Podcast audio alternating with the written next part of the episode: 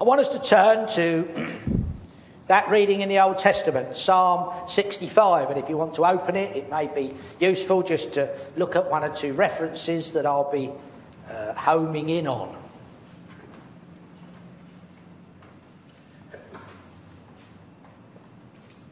Up until Tuesday this week, uh, the text was in the New Testament and it was the parable of the sower. Um, but I didn't feel comfortable with that really. And I had this particular psalm on, on my mind uh, and felt that I was being directed towards this this morning. And the title, as you will have seen in the notice sheet, is God our provider. And if I had a, a, a verse text from that psalm, it would be verse 13. The meadows are covered with flocks, and the valleys are mantled with corn. They shout for joy and sing. This is how we are to view creation as shouting for joy and singing. The produce of harvest, shouting for joy and singing. Yes, the whole creation is singing praises to God. Does that include you and me? Yes, we're part of God's creation. Are we singing praises to our God? Reminded in Scripture the words, the heavens declare the glory of God, the skies proclaim the work of his hands. And as we gather for harvest this year in this country, I heard only yesterday from some farming colleagues that it's been the best year for the maize and corn harvest that there's been for many, many, many years. Yes, we need to give thanks. Of course, we do need to realise that, as I mentioned earlier in the prayers, that, well, because across the world the resources are not distributed evenly, there are those who would long to have a good harvest, long to have the results of a good harvest across the world. So, creation speaks of a creator God. When we look at the wonderful world around us, all the marvellous things that attract our senses, we must not let the gaze stop at that. When we look at the food on our plates this Sunday lunchtime, we must not let our gaze stop there, however tasty the food may look. We need to look through it and see the Creator, God. You see, God created all things. Why? For His glory, we're told in Scripture. To show His greatness and His worth. And that's what creation is doing. And as we look at creation around us, the conclusion we should come to is that there is a God who made all this. It's interesting at the earlier service this morning with the, with the children, we were talking about harvest is that complete can of beef casserole. It was soup at the last service. Must have picked up a different one. At beef casserole. And the children were saying what's in it and they can give thanks for. What are the pictures on the front? Carrots, meat, but we need to give thanks that the harvest also includes the metal can that has been made from resources. The label, which has been made and produced from resources, all provided by a God who provides.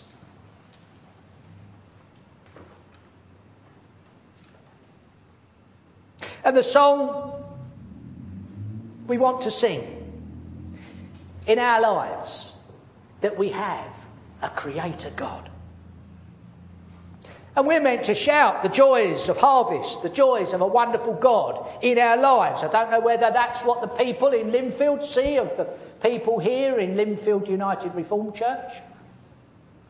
We need to accept that each one of us together with everybody, has been corrupted by sin. We're not quite that great song that God intended us and creation to be. But through the Lord Jesus Christ, we can sing a song of joy. And hope is found in this particular psalm. It is a song of praise for the provision of harvest, and it is a psalm that you turn to on Harvest Thanksgiving Sunday. And it's thought by commentators that the composition of this psalm followed a severe drought that led to famine in the land. Prayer for relief had been answered by God. The barren wilderness had been transformed and restored to green pastures and sprouting fields, all in response to their call to God. And David composed this psalm, this song of praise, which highlights two things. And the first thing it highlights is God provides the harvest. Go to the end of the psalm, verses 9 to 13. Well, there was a time, wasn't there, when greengrocers would reveal small assortment of locally grown produce, various root and leaf vegetables, a selection of apples, pears, bananas, oranges, possibly some plums. The vegetables tended to be those which could be grown in every garden, every greenhouse or allotment. Everything had its season, and one could look forward to different seasons, particularly, but usually eager anticipation to things like the first strawberries for the arrival of other vegetables in season. And this has now changed, whereas nowadays we expect and can usually get any produce throughout the year. I only saw a small proportion of the programmes on the television about harvest, which have been on over recent months. But I'm told they gave a real insight into the way that produces, produce is now managed and harvested in vast quantities to supply the current demand. But, well, for children these days growing up, the whole concept of Harvest Festival doesn't always mean as much as perhaps it did in the past. Fields with great, gigantic black bags with, with grass in them don't quite look the same as, uh, as straw in the field. Of course, in England, it's hard to compre- comprehend fully what it's like to live in a place where there's serious drought or famine. Closest we get, don't we, is when we can't wash the car with the hose pipe, or the supermarket's out of milk or bread a few days because of snow. We take it for granted that water will always come out of our taps and the supermarket shelves will be full of our favourite things. And that isn't the case in many countries. And it wasn't the case in David's situation, and the, particularly prior to this psalm. Food was short, water was scarce, people were starving, the situation was desperate. They've come to God in prayer, asking Him to meet their need. And God does a wonderful thing. 65, verse 2 Oh, you hear, oh, you who hear prayer, to you all men will come. God had heard their prayer. What happened? Well, those verses 9 to 13. You care for the land and water it. You enrich it abundantly. The streams of God are filled with water to provide the people with corn. For so you have ordained it, Lord. You drench its furrows and level its ridges. Ever looked across that and thought about it? God drenched the furrows and levelled the ridges.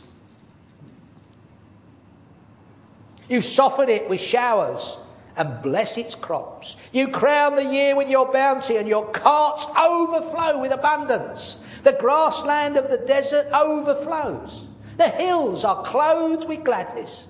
The meadows are covered with flocks, and the valleys are mantled with corn. They shout for joy and sing. This description of harvest is full of exuberance.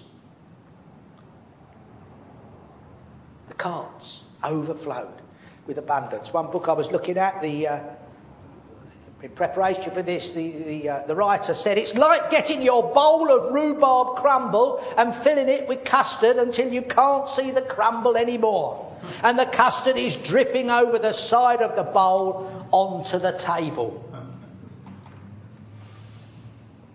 A sight that I can align with when I have my Sunday lunch. It's a wonderful picture. But you notice who gets the credit? David doesn't say, Well done, farmers.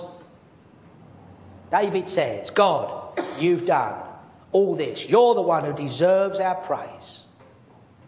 I don't know whether you've walked down the aisle of Sainsbury's or Tesco's and thought, these shelves are full of baked beans or bananas or cornflakes. But do you then go on to say, they're full of those things because God has provided? a generous God who provides the harvest. But before he does that, he provides something else, something that is even far more important than a good harvest. In verse 3 and 4, we read, When we were overwhelmed by sin, you, God, forgave our transgressions. Blessed are those you choose and bring near to live in your courts. We are filled with good things of your house, of your holy temple. David knew that he and the people needed God's forgiveness. He knew there was nothing he could do to be forgiven except cry to God and trust in his kindness.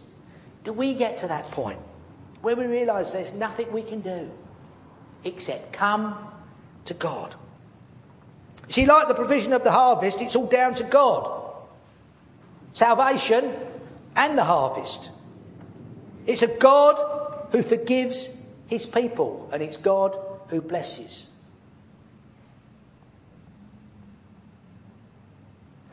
Yeah, God provides the harvest, but before that, he provides salvation.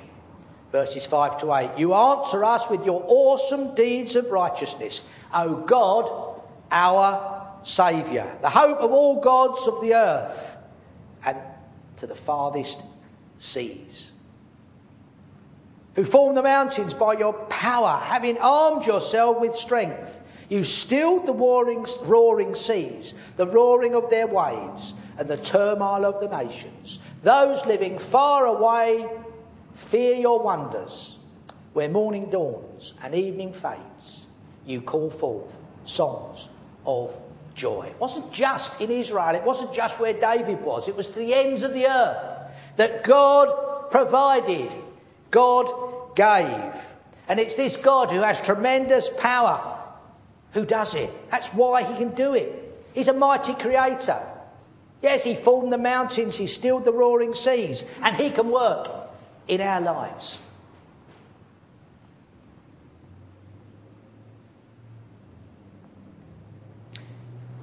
See, we, like those people, desperately need God's forgiveness.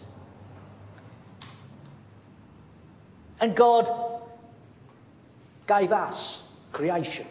He gave us all the fruits of the harvest. But He gave something much more costly and important. He gave Jesus to die on the cross for each one of us.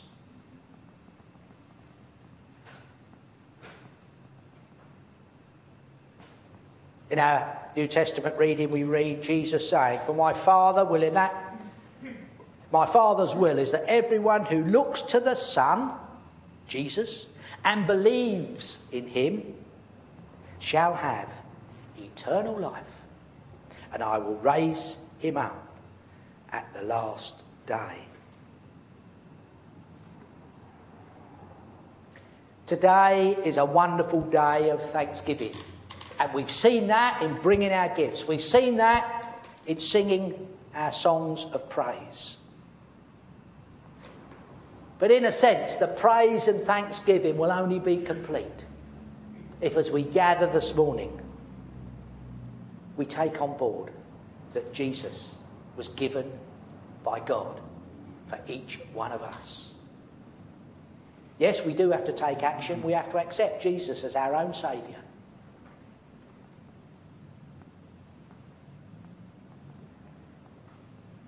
Come to Him and ask for forgiveness of sins.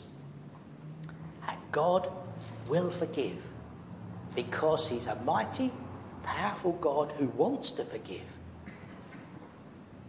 But it cost His Son for that to happen.